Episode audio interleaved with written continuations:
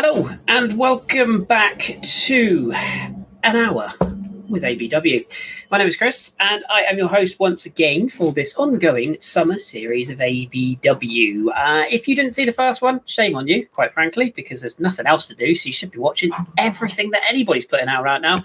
But if you didn't, go back and have a watch. Uh, this series is basically where I have one guest and one guest only. I have one hour and one hour only and we're just going to talk a bit of football. Some of it will be Arsenal based, some of it will be football based, some of it will be all sorts of random nonsense. But luckily for you tuning into tonight's show, it is very much about football. Of course, I need a guest in order to do this. Uh, delighted to say, uh, my friend, and indeed yours, uh, Mr. Ross Bramble, is back. Ross, it's been a while, my friend. How are you? I'm very well, thank you. I was uh, kind of doing the mental math in my head earlier. The last time I did a podcast was the uh, the Super League. So was it that long ago? Last year? Feels like wow. years ago, doesn't it? The Super League. So. It does. Yeah, yeah, yeah. Remember all the fallout from that. Yes. Uh, for those people who may not know, Ross and I have worked together before. We did the Football Hipsters podcast, um, which it's it's still kind of there. We just haven't done any shows for a while because we had this thing called a pandemic, and then everybody's lives got thrown upside down and then we could never make times work. But um, who knows? It may come back one day or another.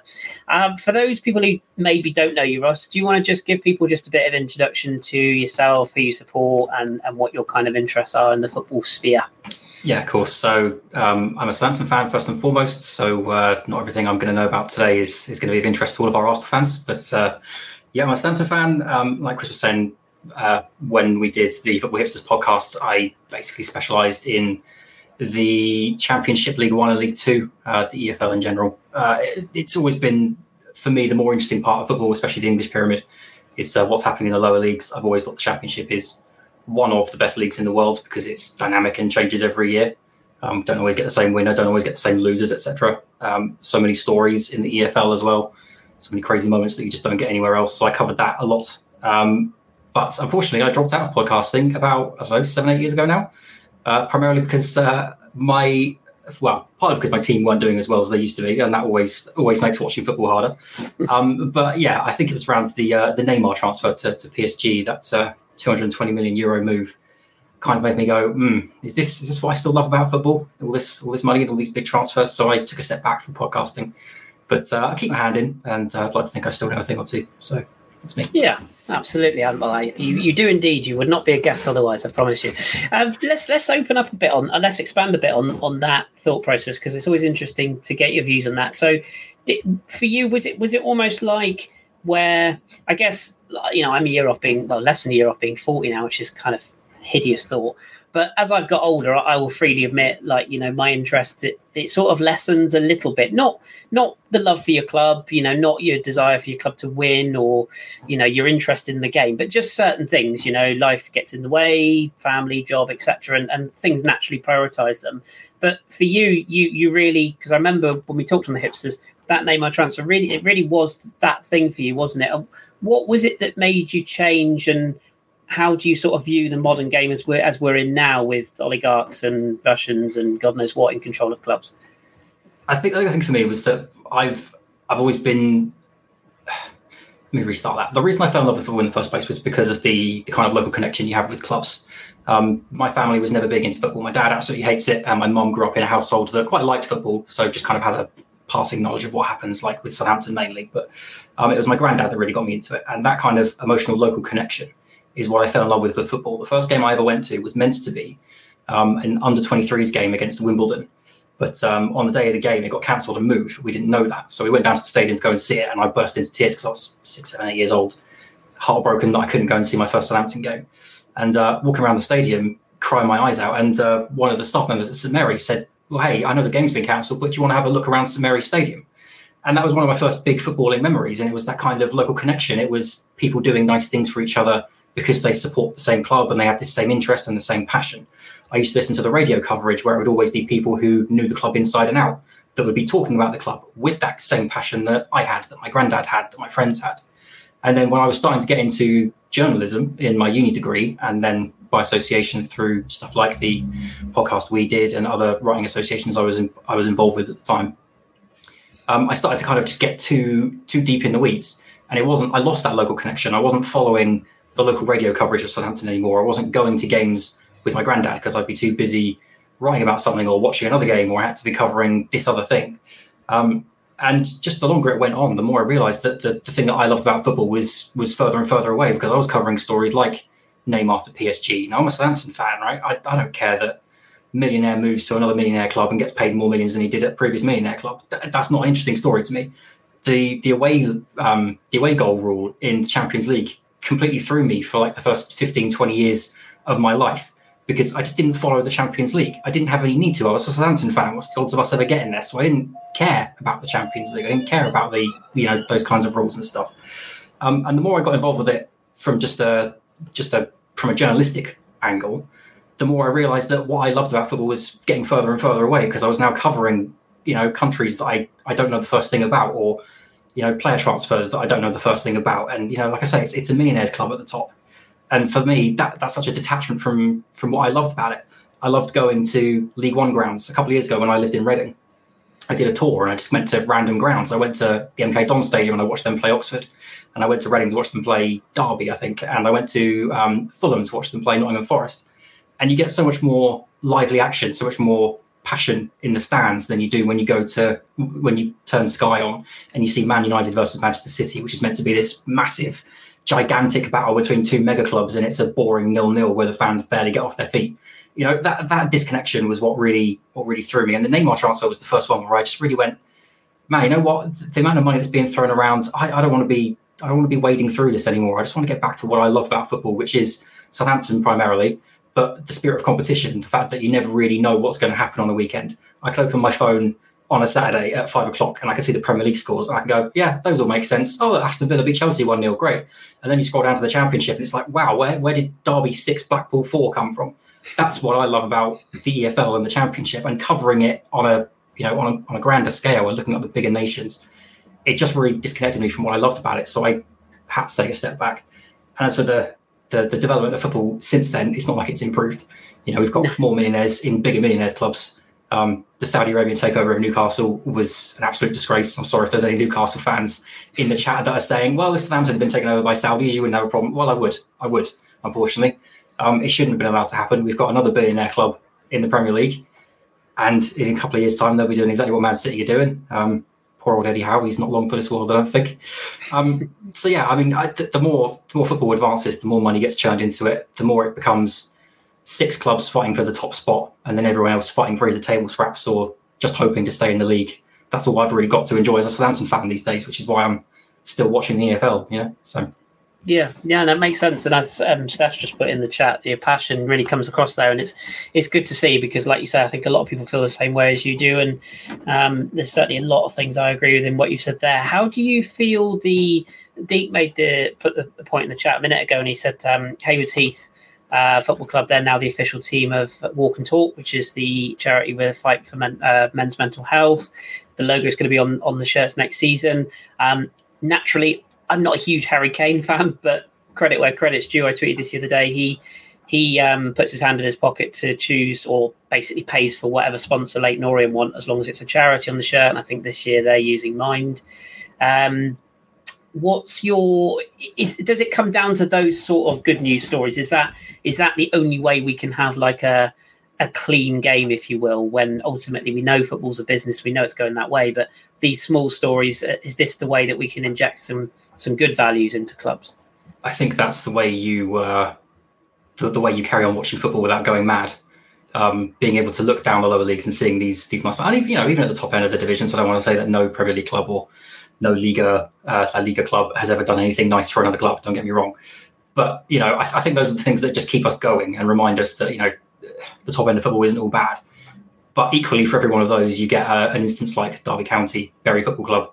You know, there's there's always a trauma story somewhere in English football as well, and the reason there's a trauma story is because the money is sloshing upwards, and so you go into taking over clubs looking for a quick buck or looking to pour in 5 million, 10 million, 15 million in a transfer window to try and get a club up to the next division. It all goes wrong. Suddenly they want to bail out and the club's in in free fall. So I would love to say that there's hope for the for the modern game and that things can can turn around. But I think the honest answer is the more money that there is in football, the more money will be put into football. The more lucrative yeah. we can make it, the more people will want a slice of that pie. Um, the one good thing that came out of the Super League was that it seemed, at least for a time, that there was an appetite for some level of change. Now, that bubble is well and truly burst. No one is talking about changing the top level of English football anymore. But there has to be wage caps. There has to be some sort of cap on on spending in the Premier League if it's ever going to change. But trying to get those things through with major clubs holding so much power in some of those boardrooms and some of those meeting rooms is is just fiction as far as I'm concerned. So unfortunately, I think football's just going to keep going until it bursts. I think it's like you know any other market, housing market, whatever it's just going to keep going and going and going until one day it pops, and then suddenly so many clubs beneath everyone are just going to go out of business, and then the top end, you're going to see floods of players suddenly wanting to leave this club, that club, um, and the money's just going to keep moving around. So, you know, I'd, I'd love to say that there's there's there's a positive future for football, but the bigger the pie gets, the more people want a slice of it. So I think will just keep pouring money in and in and in and in and in and in. Yeah, exactly. No, I do agree with you. Let, us talk a little bit about your club then, and, and about Southampton and the direction that they're going in. What, what's your kind of thoughts on what what might need to change over the course of the summer and indeed into next season? Because, like you said, your your club's kind of in that that pocket of clubs that maybe are just outside the sort of top five to six clubs. Um, certainly, in my opinion, well above the you know the relegation end or should be. Let's put it that way and they're kind of right on that brink of maybe you could push for Europe. Where in mid-table can you get? What what needs to change, and, and what's the general view of, of Saints fans at the moment, and, and where the club's headed? Well, so the, the, the big thing that, happened, that happened last season um, is that we had a takeover. Um, that takeover removed previous owner Gao Yisheng, who was a Chinese investor who bought us, I believe, in 2017 literally a month before the Chinese government turned around and said, we don't want anyone investing in anything outside of China. So if you have a foreign investment, sell up, come back to China. So um, Gao basically bought us with a view of doing X, Y, and Z with us. And then a month later was told, to don't put any money in. So for the past four years, we've not been able to compete in the transfer market. We've had to sell to buy. It's meant that we've had to sell player like Danny Ings, for example, for 30 million to then finance the 15 million acquisition of Adam Armstrong. And we have to bet that Adam Armstrong will hit the ground running and replace the goals that Danny Ings has just has just disappeared with. Now that didn't happen last season. Um, I think Danny Ings got eight, uh, somewhere around twenty goals for us the season prior, and then last season Adam Armstrong got two or three. Um, these things have been happening for a while now because we've been operating on a shoestring. So we sell a player, we buy someone in brand new who needs two or three years to develop, but by that point we're falling behind because uh, Aston Villa suddenly comes along and they're able to spend 50 million on this player or 30 million on that player. Wolves are investing 30 million on a new midfielder. And then here we are milling around with a 7 million pound signing that's going to be really good in three years, but right now it's making a lot of silly mistakes like Ibrahima Diallo. So the big change that we've had in the last season is that we had a takeover and now we're now owned by a company called Sport Republic, who are spearheaded by um, a Serbian billionaire, I think he is called Dragan Solak um, but he's also supported by Rasmus Ankersen, who you may remember from Brentford, who pioneered that kind of moneyball style of bringing in a player for cheap, make them really good, sell them for a lot more, invest that money into brand new younger players. Um, there's also a third name whose name escapes me, but those are the two major players that we need to know about for this for the purposes of this story. Um, so with Sport Republic now in charge, it means that we've got a lot more. Well, I'd say a lot more. We've got more money to spend. Um, what, it, like I say, what it used to be is that we'd have to sell Danny Ings in order to then go and pick up our 50 million pound player. Already this summer, we've spent, I think, somewhere around 25 million on two players. One was Gavin Bazunu, the Irish goalkeeper, who I'm a huge fan of, um, and the other was a uh, centre back who I'd never heard of until we were linked with him, called Bella Kotchap, who came from Bochum in Germany. Um, they're both, I think, somewhere around 10 to 15 million pound signings. Now, those are deals that we couldn't have done last season because we would have had to have sold first. Whereas this season, we've just been able to get it done.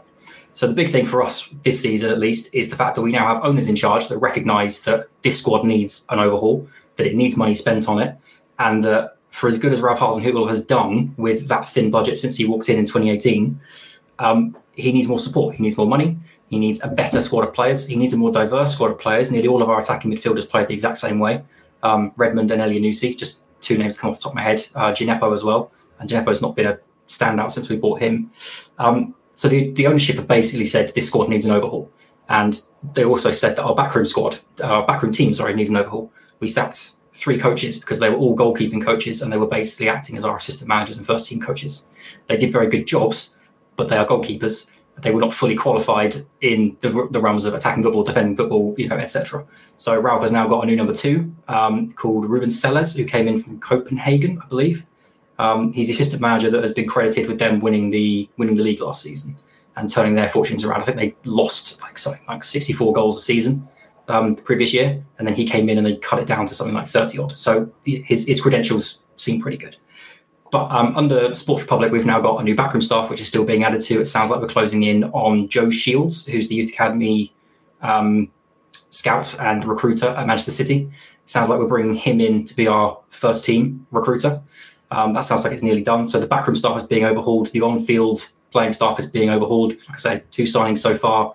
Rumours are that we're after 10 plus players going out because players like Theo Walcott, like Nathan Redmond, uh, like Jan Bednarek, um, these are players that are just not developing or have already reached a peak, um, and we need to move on to get their get their wages free, etc. So this is a huge summer for us. Um, the summer has started pretty well with the two signings that we've got in. We've been linked to some very exciting names. Um, the question marks at the moment are: a, how many more can we bring in? How many more do we need to bring in? And b, do we keep hold of James Ward-Prowse? Because if we don't, that's a huge keystone lost from this squad that right now can't afford to, new, to lose another one after losing Danny Ings last year. Yeah, I wondered about uh, JDP because he, he's definitely one that whenever people say about like, Kalvin Phillips, we were talking about, about in a minute, maybe where he's going to Manchester City, and there's always that that sort of batch of midfielders, and it's usually Declan Rice, James Ward-Prowse, Kalvin Phillips. They're the sort of three that are talked about in that um, scenario. Tell you what does make me feel old there. Theo Walcott, he must he must be like mid thirties now, mustn't he? Which makes me feel incredible. I think. 33. Good God. Oh, it's nuts. Um, I'm going to light the blue touch paper here slightly because I just wanted to ask a question because it's relevant to, to where we are now. Loki wanted to wanted me to ask you what your th- thoughts are on, on Matt Le Tissier. Um, I think it's probably fair to say that some of his views have been, um, how can I put this delicately, slightly out there. I think it's fair to say, somewhat controversial. Um, I think I'm right in saying that he left Sky as a result of these views, or he was sort of politely asked to to move on. He, he, he does was, uh, continue. Uh, he was also removed as one of our ambassadors after that. Was he really? Okay, I must admit I didn't know that. What what is it? I mean, do, do you feel like this is just the classic case of kind of older guy maybe had these views for many years, and all of a sudden because of social media, it's leaked out now? Um, or is it just a case that he's just kind of had a funny five minutes, or what, what do you make of it? Does it tarnish your kind of thoughts about him as a, as a club legend? Because on the pitch, he's always going to be that. Yeah, so I'll, I'll, preface this by saying that I got into football pr- properly in 2003, so I missed the Matt era. I think I just missed it. Um, so I've obviously seen all the highlight packages. My granddad has told me a thousand stories. I know how good Matt Le is slash was for Southampton. So you know, I, I I've got no ill will towards the man. He single handedly kept us up for many seasons and stayed with us when he could have moved on. So he's, he's always going to be a club legend, even if I didn't get to see him play myself. Um, however, my number seven would always be Ricky Lambert. That's the one I grew up with. Um, he took us up through the leagues in the same way that Matt Le did, became an absolute icon for us. And in the same way that Matt Le did, ended up spouting some bizarre uh, conspiracy theory about vaccines in the end as well. But that's another story. Um, as for Le Tiss, though, I mean, I think uh, it's, it's always difficult because you, you want to say that you can split the personal from the professional and you can look at the player that did all of this thing from your club, but you can also see him for the person that he is behind the camera. The thing is, I don't know what he's like behind the camera. I don't know a damn thing about Matt Tissier as, as a bloke. What I do know is that he has a very strange way of interacting with social media. What I do know is that I think, I think some of the stuff he he comes out with is genuinely meant to just be thought provoking and I'm just asking questions and seeing what the answers are and blah blah blah and then he feels like he strikes a nerve and goes, ah, there, I found a solution because I now know that this thought antagonizes this people. That's an interesting point. I think he genuinely does it because he's just spitballing. He's just just asking questions. I think in his mind that's all he's doing. The problem is that when someone tries to sit him down and say, right, the question you've just asked is very, very unpopular, controversial, is flat out incorrect, the conclusion that you've reached is wrong, he's not interested in that answer. He's just interested in, oh, well, that's that's funny that you say that. Does that mean that it's actually something else going on? Do you mean you're paid by the Illuminati to have that view? And it's just like, I think he just gets himself in these weird rabbit holes. I, I I've muted him on Twitter a long time ago. Like I say, he's not my number seven at Southampton as much as he is a club legend, and I will always respect what he did for the club. But for what he's doing on Twitter now, I think it comes genuinely from his perspective, from a place of just asking questions. But I can't defend any of the stuff that that man says. As soon as I saw him tweeting comparisons to the Holocaust Um, when he was talking about vaccines and stuff, it was like, right, I'm done. You know, I can't, I can't deal with Matt anymore. I'm, I'm, I'm not in the mood to deal with any of these kinds of conspiracy theories. So, yeah. it's bizarre. It's, it's strange that someone who did, who, who moved around so little on the football field and headed so few balls is is that mad at this age. But I think, I think it genuinely comes from a place of curiosity. But he just doesn't know when he's found, doesn't know when he's found his answer. He keeps asking questions even though you've already got the answer, stop asking questions about this. It's you know you, have got the wrong answer. He just keeps going. So yeah, yeah, down the proverbial rabbit hole. Um, speaking of rabbit holes, let, us talk a little bit about kind of where we are right now in terms of we're what June twenty sixth. Um, we, are in the midst of one of those uh, one of those wonderful things called a transfer window, um, which is I was reminiscing with a few of the ABW guys the other day about um, this, probably even slightly before your time, but the, the days of teletext. You know, you'd run home from school, pay 302 uh, and you'd see like what the headline was. And uh, or, or, people coming up on the streets or newspapers maybe even guys huddling around a, a tv in dixon's to see what the latest sports headlines were. It's all very different now. You know you've got the likes of Fabrizio Romano is, is the one that jumps to mind. Um, David Ornstein from a, an arsenal perspective as well where they break these these stories. It's all kind of all done really before the player has has completed the paperwork you don't get many stories like I don't know if you remember the David Unsworth one years ago where he was he went halfway down that I think he signed for Aston Villa and in the same day he kind of unsigned from them and signed for back for Everton or via West Ham. It was one of those where he signed for like three different clubs in one day. It's very mental. But That's me, man. Oh, it's, a bizarre story. Look it up. But um, there's the, the, the modern day is everybody is is salivating over a transfer story, um, and it does feel like it's quite a big summer for a lot of clubs. I kind of touched on it earlier on, but Manchester City, they've added Erling Haaland. We kind of knew that was coming. Kalvin Phillips looks like the next one onto the onto the sort of the group there, um, and Marc Cucurella looks like another one that they're gonna they're gonna bring in. You've got Chelsea kind of quietly shipping off Romelu Lukaku after blowing their entire transfer budget on him being the next greatest thing to come back last summer we we've heard tonight that it, it, appears the Gabriel Jesus deal to Arsenal is is all but done, if not done, um, which is going to be another sort of marquee signing. And then Liverpool have arguably added quality while shipping one out. What what's your kind of view on where the market is this summer in particular, and, and some of those major deals that we have seen? Um, and maybe just touch on the clubs that have been not active. I, I look at one certain club in Manchester, for example, how how do you sort of see the transfer business now? And is it important that clubs go out and get these deals done early, like so many of, of them have done this this summer? Yeah, I, I, think Manchester City's business so far has been very very exciting for for them, not for me, because I think they're going to absolutely paste us every time we play them next season. Um, but I think I think Manchester City's business has been, you know, as, as far as perfect windows go, I think you can do much better than the window they're they're apparently having. Um, if they get Cucurella and the Phillips over the line, um, the transfer window that I'm or the the the, the, club that I think is having one of the best transfer windows right now. And I say this without meaning to kiss ass, but honestly, Arsenal's transfer business looks pretty good from where I sit. Um, I don't know all the players that are coming in. Like I, I don't know anything about Vieira, who's just signed. I've never seen him play. But it sounds very encouraging that Arsenal went into this summer transfer window with I want this player, this player, this player, and you've already got like what three through the door with potential of two more. I think I've read in the papers or read online. So that's very encouraging. To get players in early is, is always the best thing for, for any club in a transfer window. Um, I mean, Liverpool losing Mane was always going to be a big a big problem for them at some point. Um, I was surprised it came this year. If I'm honest, mm. I didn't didn't think Mane would want to leave right now. But equally, he's won his Champions League, he's won his Premier League. Um, it was probably a time of what, what else can I do here? Um, Darwin Nunez is a name that I know, like just by reputation more than anything else. But he sounds like a very good replacement there. Um, the, I mean, it, it feels to me like this this summer window is starting to make up for some of the COVID windows we had. And I know I know spending never really stopped during those COVID windows, and some of the multi-millionaire clubs were still churning out stupid amounts of money. But it feels like to me, this is the first window since COVID hit where players are moving around for normal, quote unquote, normal amounts of money, and we're seeing the kind of deals that clubs are willing to sanction because they can't afford to lose this player because they're not going to lose 12 players to COVID next weekend and suddenly need to make sure they've got their reserves available to call up. So this feels like the first normal summer window we've had for about a year and a half now um, or you know what I mean, normal window, not necessarily yeah. window because there's only been one. Um, but yeah, if, if it was like the the the transfer market is starting to balance itself out again. Um, like I said, one of the more interesting transfer windows is Man United's, and the fact they've not made any significant move for any significant player right now tells me that either everyone's turning around to them and going, "Well, I've got better offers elsewhere," or that right now the main priority is getting people out. I don't know if Ten Hag has had a chance to see the entire squad yet because of the way the holidays are broken and some players off on international duty with the with the Nations League and stuff.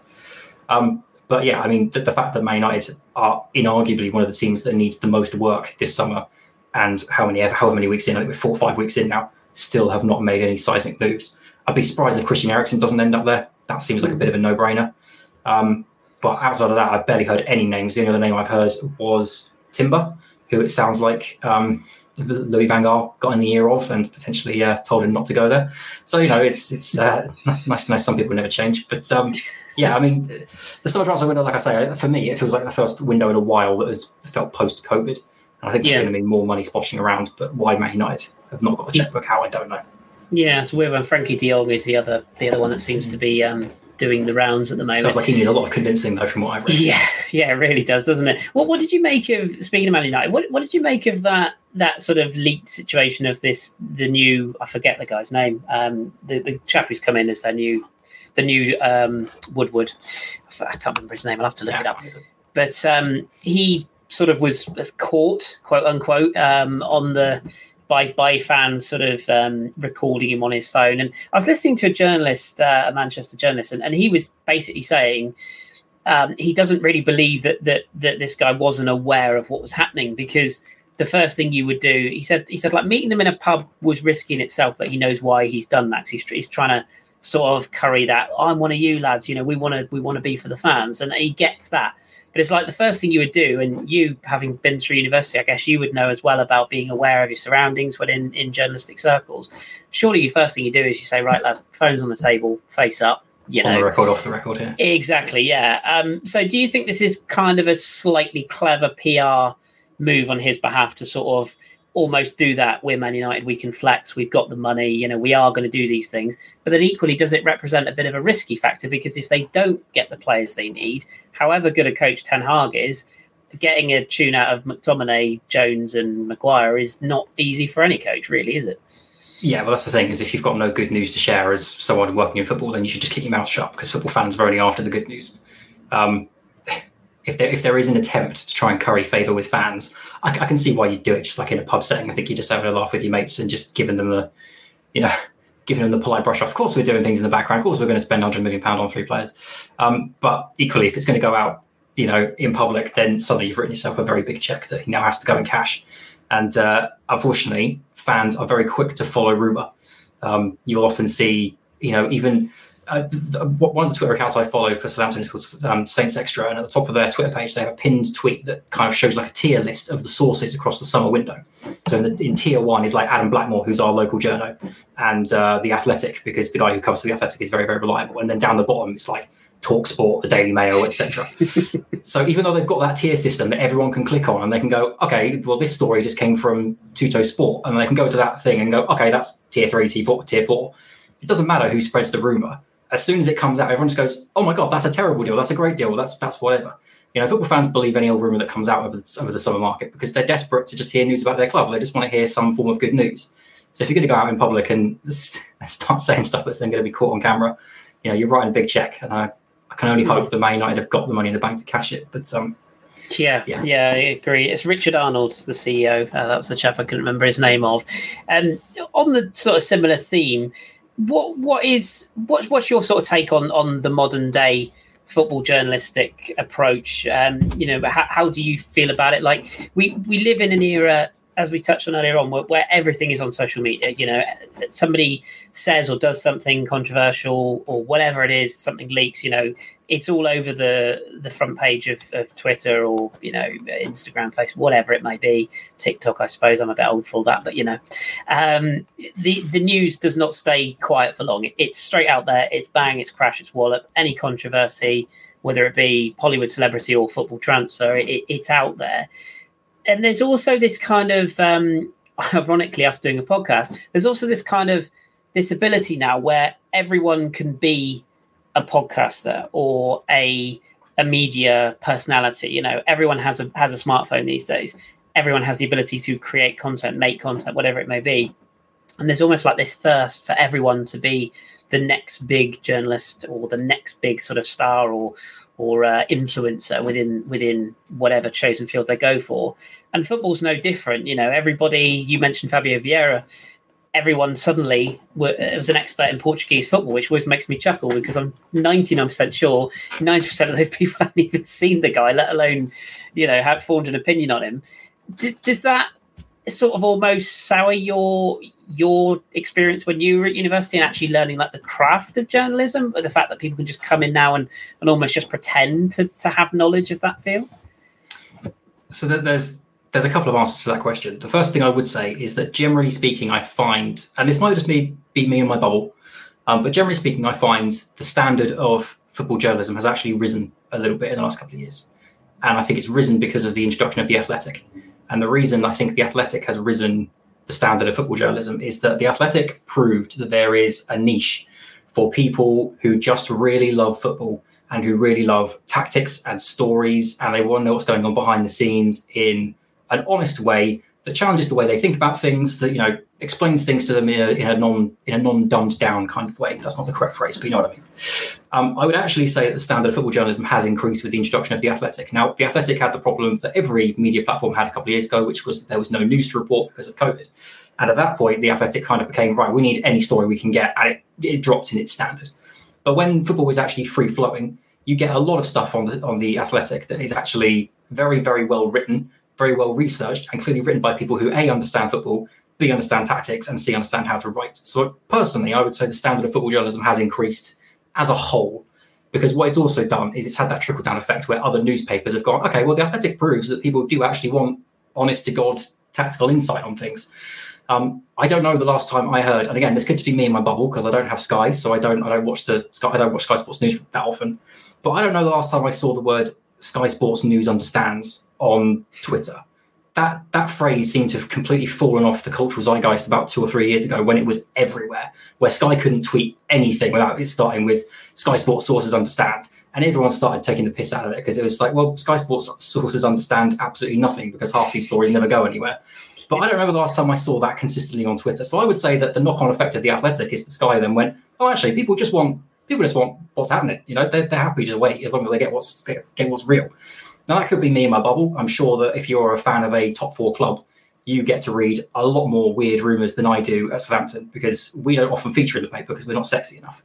Whereas Arsenal sign, you know, Ronaldinho from a couple, or was it Blackburn that wants to do Ronaldinho when they got yeah. their takeover? Yeah. You know, th- those stories are very sexy. But Southampton interested in Bella Kotchap, that, you know, that's not making the rumour page of any newspaper, right? So it might be that as a fan of a big club, you get to see some of the absolute drivel that gets published in stuff like the Daily Mail and wherever else. But generally speaking, I'd say that journalism on the whole has has improved in, in the world of football. In terms of my own interest in doing um, sports journalism and how like the, the accessibility of media has potentially influenced that, I think I think it's kind of a, a double edged sword. So on the one hand, you get any old idiot that just wants to jump on a phone and say, "I saw Danny Ings at Westgate. He's coming back," you know, and everyone suddenly gets on it and goes mad for it. On the other hand, you see some genuinely very well intentioned people who want to start podcasts or platforms or YouTube channels or whatever because they do passionately follow their area. They do want to become an expert in their field. Um, when we signed Gavin Bazunu, um, I wanted to get a Manchester City angle on on, on the move. So I went to YouTube and I found a, uh, a YouTube channel that I can't think of the name off the top of my head now, but just a just a Man City fan who's just sitting at home doing his own little YouTube video series, just talking about Gavin Bazunu and he knew what he was talking about very clearly. He, knew what he was talking about. He was talking about distributions. He was talking about percentages of, of saves, of parries, of this kind of stuff. He's clearly done his research on Gavin Bazunu and how he compares to Ederson. So there's very good content creators out there, but you're always going to get chances. You're always going to get someone that just wants to jump on and publish a 10 second video just to drop a hand grenade into the middle of the Twitter, into the middle of the Twitter sphere, and then see what happens. So it, it's a double-edged sword. You will you will see more talent rise to the top because anyone can just jump in and just start talking. You know, it's the same with podcasting. Would, would any of the people that have ever been on AEW, you know, would you guys have ever had the chance to to you know go out there and talk about football in a way that you have on this platform? You know, would the would avenues to journalism have been open for you? Maybe not. But through it, you've been able to prove that you do know your stuff, you are passionate about your, your club and your subject area, and people come and listen to you. So it's a double edged sword. You will get talent rise to the top, but you also get chances, and that's just just part of life in any field, but certainly in journalism. You know, everyone wants to be able to say they were the one that broke a story. That's why I got into journalism in the first place because I wanted to have at least one story that I could be on my deathbed saying, "Yeah, I was the one that broke that." You know, so there's there's always going to be chances and people that are going to just going to want to mess around. But I, I, honestly, I think it's a double edged sword. You'll get some very talented people and some people that just aren't worth aren't worth watching. But you know, worth a spell, yeah. I think through the ABW platform, I mean, I, I can think of two probably that, that have gone on to, to do really good things. Um, one is uh, our very own Simon, Simon Collins, who you know he was already a journalist really before he came onto our platform, but uh, I think I think even he would say that he crafted his um, his communication skills a bit with podcasting with us, and then his natural ability in journalism took him to where he is now. I think I think it's the standard he's with now, but he is a you know a bona fide journalist. Um, and the other one is Tom Tom Canton, who, who did you know who was with us for a long period of time, and then eventually sort of had those opportunities through like places like Talksport and whatnot to to to grow his own brand and has now got his own successful channel and and produces content on a, a far more regular basis than us. I can't deny that. He works I mean, hard, that, that lad. But um, one one other thing I can add to this conversation, I was reading an article the other day about um, how Gen Z are not interested as much in uh, creating their own sort of Twitter personality as much as mm. millennials were. Um, you might see a slowly decrease in the amount of people that are on Twitter actually trying to create their own Twitter brand. You'll always find people that, you know, exception to the rule, but you might find in the next couple of years that trend starts to dissipate and you'll start to see people instead reach out to more platforms like this to try and get in with you guys rather mm. than set up on their own and, you know, make their yeah. own channel, make their own whatever. Their own I, I, don't know if that's going to come to fruition, but if, if Gen Z are now heading in that direction, you might find that some of these influencers start to start to disappear. Yeah, we, have had, I think over the years when we've done this, we've had a few channels reach out to us and say, you know, like if somebody signed an Arsenal player, somebody's messaged Danny and said, oh, can we nab one of your guys to talk about player X or player Y? And for a while, we dabbled in getting sort of rival fans on to preview games. And it all just comes down to time. It's just hard to, unless you do it full time and you make a living out of it, it's hard to commit to doing as many shows. But you mentioned like Sky, they, they definitely to become more relevant, they seem to be having a lot more um, podcast people on, don't they? That sort of you know link feeds and um, oh, they are. Danny's just put on the screen now. We had BBC and Talksport last season. Danny forgot to reply. It's just the most Danny thing ever, really. You know, just uh, we we could have like Bill Gates say, "Yeah, I'd like to fund you up a brand new station," and Danny be like, "Oh yeah, I'll deal with that," and then he just go to bed and forget about it. But so so basically, we're pretty much you know we're elite and we're famous. It's just that Danny forgot. That's all. But um, no, we've always we've always believed in doing this for fun.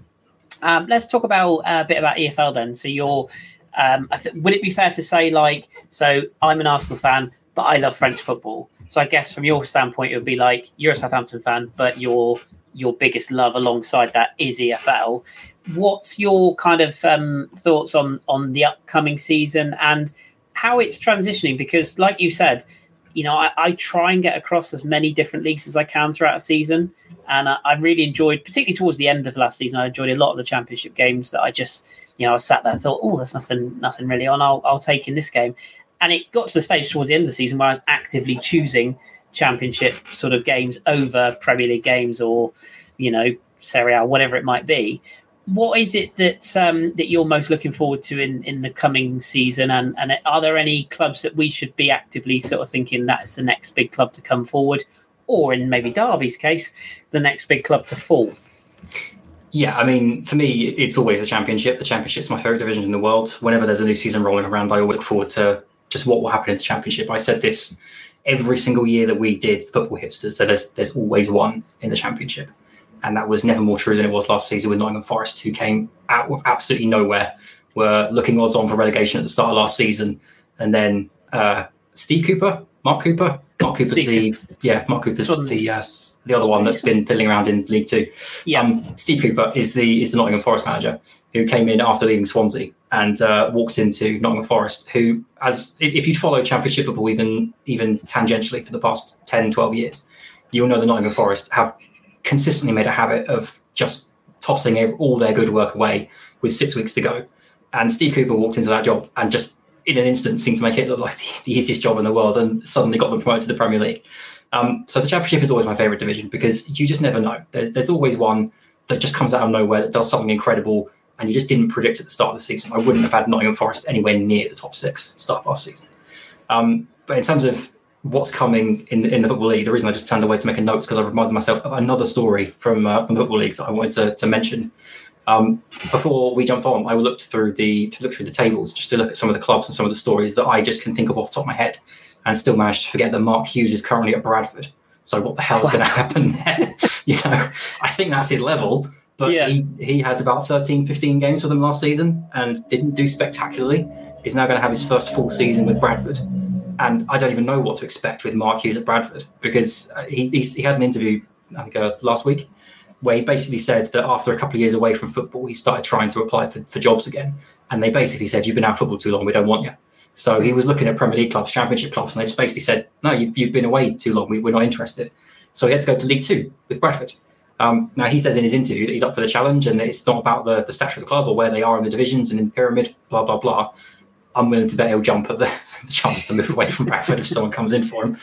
But uh, I completely forgot about that story until you started asking me that question. I went, "Oh my god, League Two! I forgot to mention Mark Hughes." Um, so that's that's the reason I love the EFL is there's so many stories like that. So if you look at League Two, there's Mark Hughes at Bradford. I got no idea which way that's going to go. I don't know if he's going to be like when Alan Pardew came to Southampton in 2009 when we were in League One. His next job was Newcastle in the Premier League, and he got them to fourth or fifth, whichever um, position he ended up in, got them European football. You know, Mark Hughes could have a, a renaissance like that. He could be, end up being picked up by a top end Championship, low end Premier League club if it goes well. If it goes badly, he's basically out of football for the rest of his life because no one wants to have an ex Premier League manager that then went to League Two and couldn't get the job done. So Mark Hughes of Bradford is a fascinating story that I just can't predict which way it's going to go. Um, you mentioned Derby in League One. It's easily the biggest story that's going to come out of League One this season. Um, I read today that um, a, a, company called Clowes Development or Clowes Development um, have had a bid accepted for the club, and the suggestion is they could have it tied up by Wednesday. If they do, then thank God, because Derby are you know that close to going out of business and have been for basically six eight months now. Um, obviously, Wayne Rooney left and resigned a couple of days ago as well. So Liam Rosenior, I believe, is the current interim manager. Um, if they do end up bringing in, well, if, if, someone does end up buying the club, do they keep Liam Rosenior? Do they go in for someone else? Are they going to have the money to do that? I believe they've currently got five players on the books, like five first team players. Everyone else is youth academy. So if they're going to turn around that squad, they've got six weeks to do it. That's a lot of players you've got to sign in six weeks with a new chairman, potentially a new manager, and all the upheaval that's going to come from that. That's a huge job for everyone involved, Derby County. And I don't know which way that's going to go because they might even be here next week for a start. But let's keep our fingers crossed if they do get a buyout. I don't know how much money that person's going to have. I don't know who's going to be interested in joining them initially. I don't know who they're going to be able to convince. So literally, Derby County could go any direction. They could come straight back up or they could go down again. So I got no idea which direction Derby are going in. Um, and League One also this year has got Forest Green Rovers and uh, Port Vale up in League One. I don't remember the last time Port Vale were in League One, but that's a huge jump for them. For as long as I've really been into the EFL, they've basically been League Two. So that's a, a nice moment for Port Vale to be League One. And Forest Green Rovers, you know, their their story is the the, the first green club in football in, in England has been a bit of a oh, I don't know if it's a fairy tale, but it's been one of those just oddity clubs and oddity stories that you kind of tune into every now and again when the BBC unleashes another oh Forest Green Rovers only serve vegan burgers and everyone goes oh I don't want to do that you know the, the wooden stadium and stuff like that you only hear about them when they do something weird but they're in League One this season. That's going to be a fascinating story. Do they have enough firepower to stay up? Are they going back down? Um, and the higher they rise, the more they're uh, the more prominent they become, the more their message spreads. You know, how many more League One fans are now going to go to Forest Green Rovers on an away day and go, yeah, I, I really like the size of this. I really like the way this comes together. I'd be interested in my club doing something like this. Can they get up again? Can they get to the Championship? Can they get that media coverage and spread their message that way? So I think Forest Green Rovers is a very interesting story from League One. And the Championship, I mean, there's probably more stories that I'm forgetting here, but I've got five, I think. So you got Kompany at Burnley, his first major job in England since uh, Anderlecht he managed previously. Yeah. Um, and Burnley are in an absolute state because of the way that um, uh, I can't think of the name of the guy that owns them now. I want to say Alan Price, but I could be miles off. Um, either way, the, the, the, guy that bought Burnley basically leveraged a loan against the club.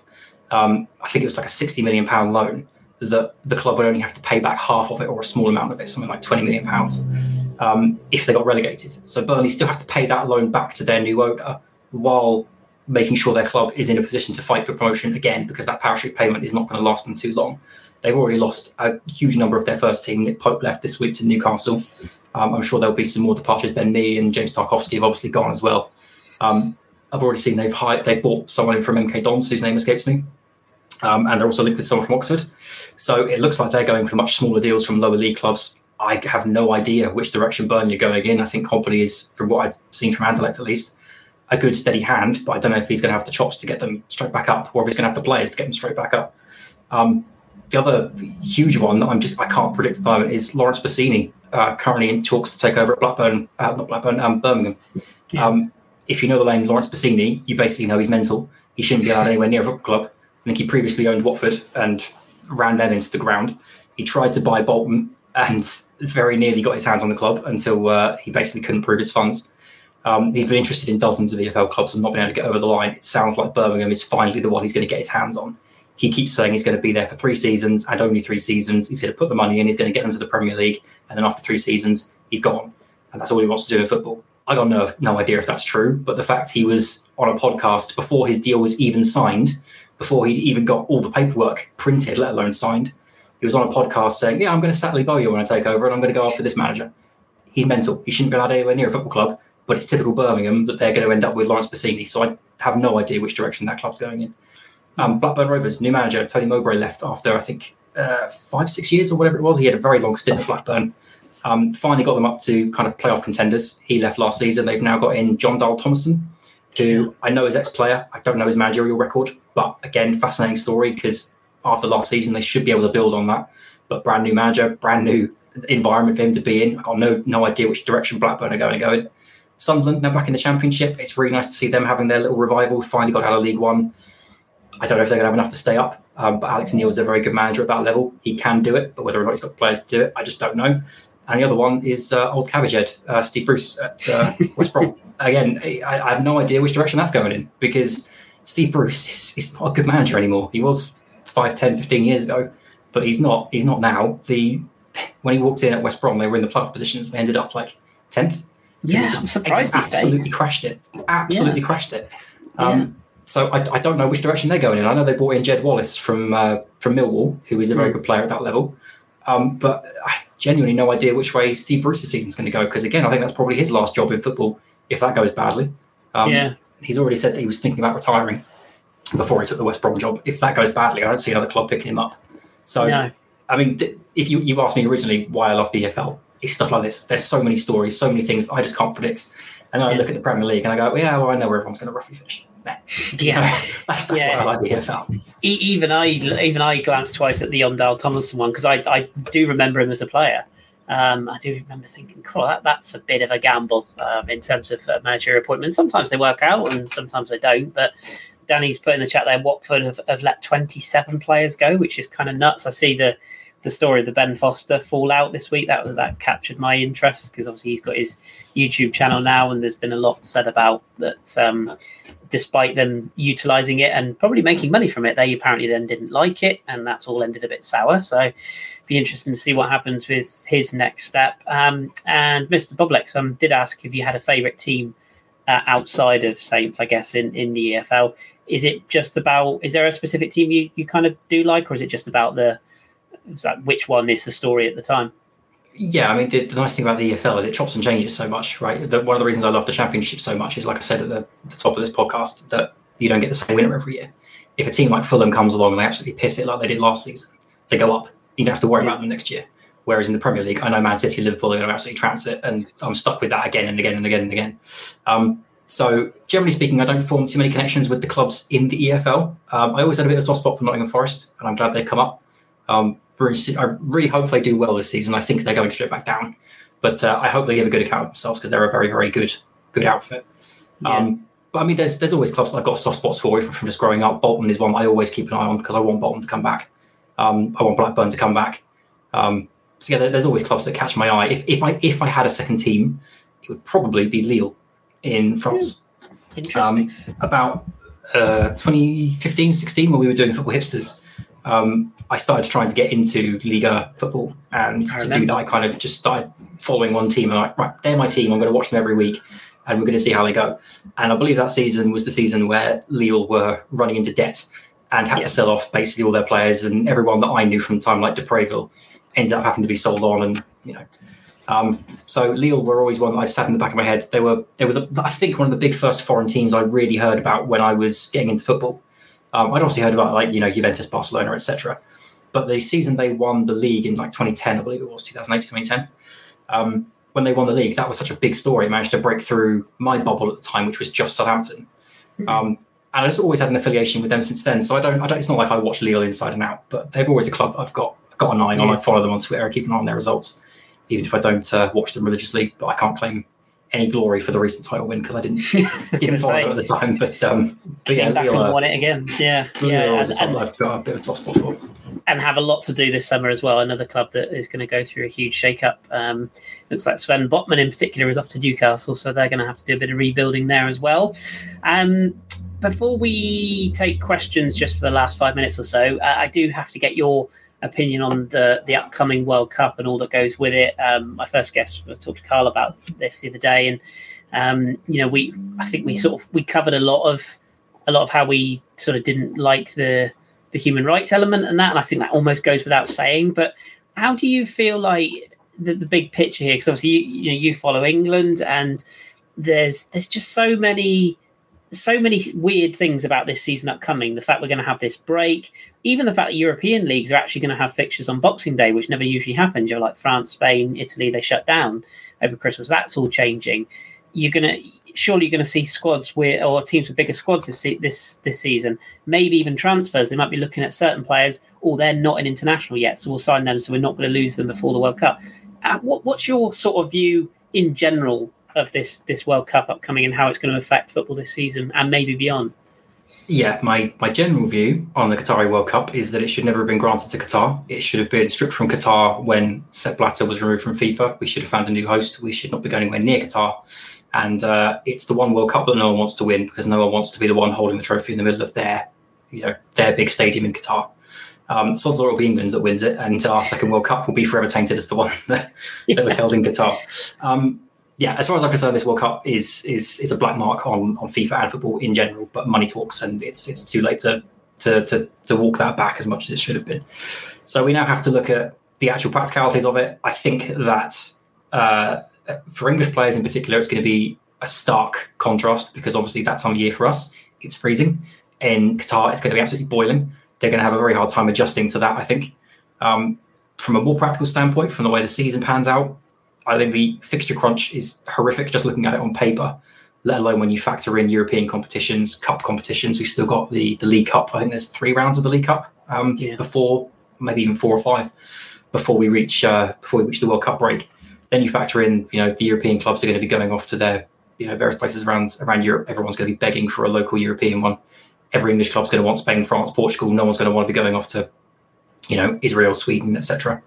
Um, but I think you're going to see a lot of muscle injuries this season. I think that's going to be the big thing is uh, the amount of players that go down with muscle injuries. You're going to be seeing cramps in in November, and you're going to be wondering, well, how do these professional footballers get so many cramps? And it's like fixture congestion. We wrote ourselves into a corner here with our uh, Qatari World Cup, and now we're going to have to deal with the consequences. My fingers are firmly crossed that this is the one and only time that we ever get this kind of World Cup. And enough people will go, that was terrible. That was awful. That interrupted the season. That killed players. That wasn't a good World Cup let's never do this again. Um, I'm hoping that that's the legacy of this World Cup is that we're, we're going to learn the lessons from it. It's never going to go to a club uh, to a country like this again, and we're going to make sure they stay in the summer. Um, yeah. The problem with that, obviously, is like I say, money talks. So there will always be another country that wants it, and I dare say Saudi Arabia is part of their Saudi 2030 or 2040 or 2050, whatever their project is called. I dare say they're going to want it at some point. So you know, it's just what we have to live with. But I hope lessons are learned, even though I'm fairly pessimistic that they won't be. Yeah, yeah, same. And um, you and I both, as uh, closet wrestling fans, we we know all about Saudis and their uh, interest in um, genuinely one events. of the reasons I've stopped watching WWE these days. The yeah. shows can't I can't can't put my money towards them.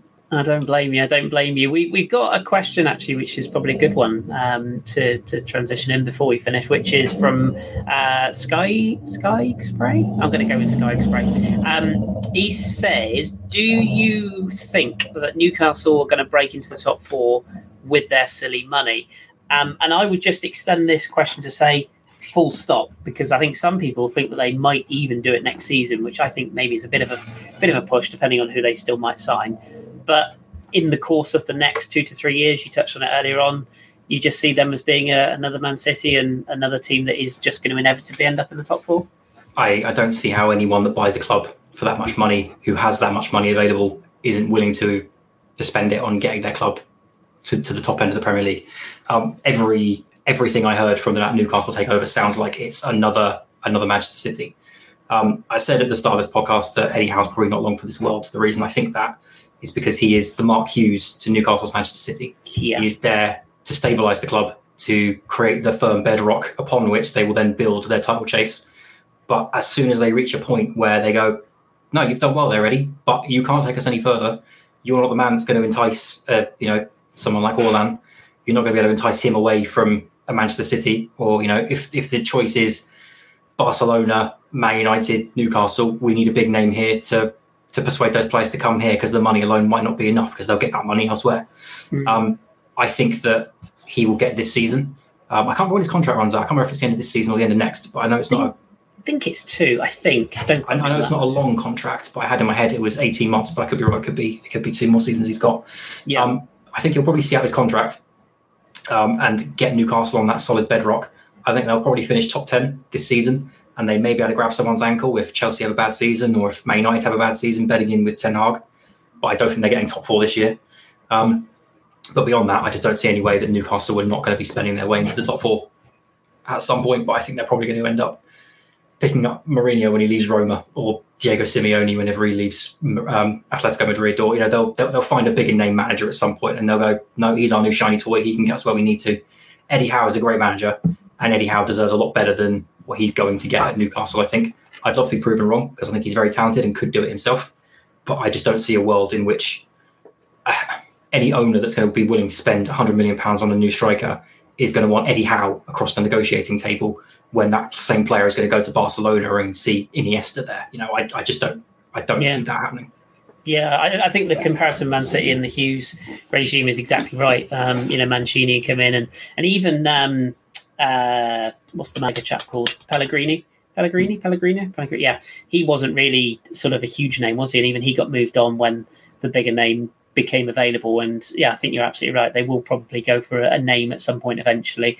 I just checked actually. There's a, a, story in in late May of this year which said that um, Newcastle's supposed to be opening talks with Eddie Howe over four million a year contract. Um, do, do you do you think he do you think he knew going in, like from his point of view? Because he he's been very clever to not say too much about the, the money, the Saudi regime, etc. Do you do you feel like he sort of looked at this and just thought, you know what, I probably will only be there for two years, maybe three, but it's a good opportunity to rebuild my name uh, or, or, put myself back in the spotlight. If I do a good job, um, even if I'm sacked, if it's not for underperformance, his reputation will stay intact, won't it? And by then, maybe who knows where the England managership might be. And do you feel like it's sort of a calculated gamble by him to take that job in the first place? I think it is probably a calculated risk for anyone that takes that job, given given the ownership structure. Um, but it's a case of will I get this opportunity elsewhere? And I think you know if you ask uh, Eddie Howe, would he get the opportunity to manage a multi-million pound, multi-billion pound club? The answer is probably no. He's not going to get picked up by Chelsea unless he does an amazing job at a, at a mid mid level club.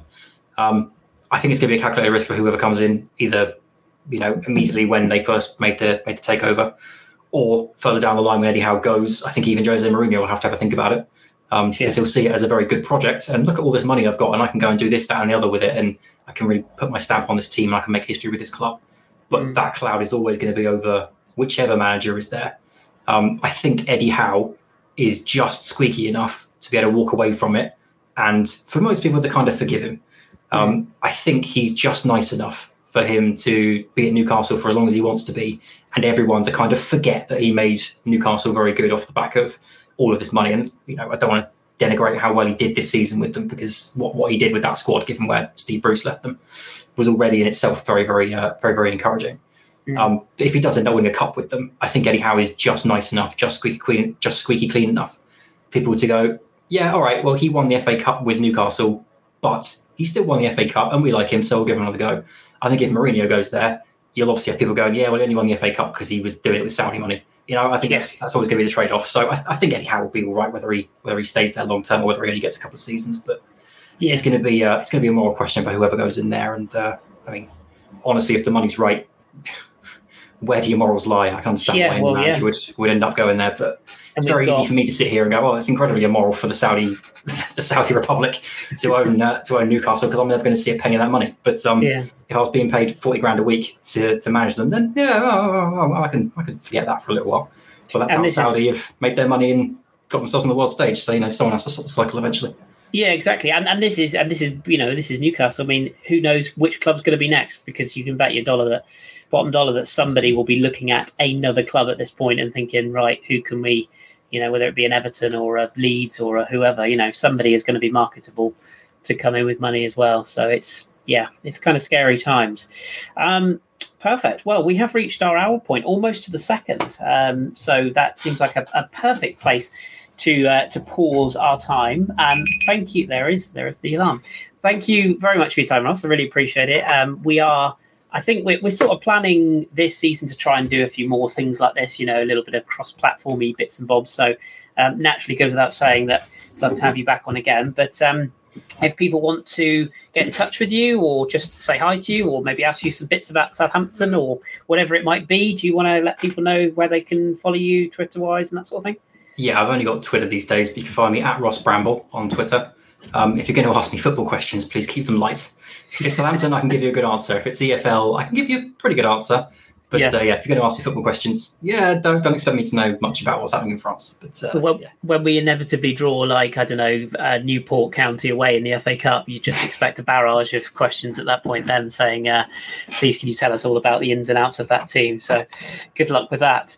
Um, perfect. Well, thank you for coming on, mate. Much, much appreciated. So, obviously, it's been been really fun to chat to you again. And uh, Danny's just put your handle on the screen there. So, thank you ever so much for coming on. Um, and of course, to all of you listeners or indeed viewers, we've had a few people in the live stream today. Thank you for tuning in. Um, you can find us on YouTube, of course. If you do, um, do all that thing that Danny says, you know, clicking the bell and subscribing and all that stuff. It, it helps with algorithms and things I don't understand.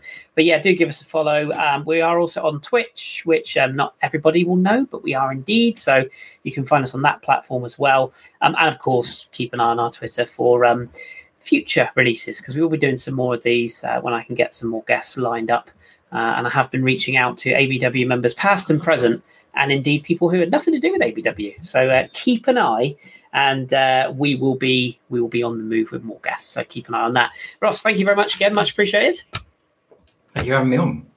You are very welcome. Uh, I have been Kris. I've been your host. Uh, thank you very much for tuning in. We have been a Bergkamp Wonderland an Arsenal podcast with a twist, uh, ABW an hour with. So thank you very much for tuning in. We'll be back with more soon. Uh, keep it Arsenal, keep it ABW, and take care of yourselves. Good night.